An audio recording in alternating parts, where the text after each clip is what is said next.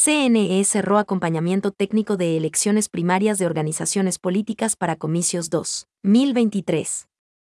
El viernes 5 de agosto de 2022 culminó el plazo para que las organizaciones políticas realicen sus procesos de democracia interna, de acuerdo con el calendario fijado por el Consejo Nacional Electoral, CNE, para las elecciones seccionales 2023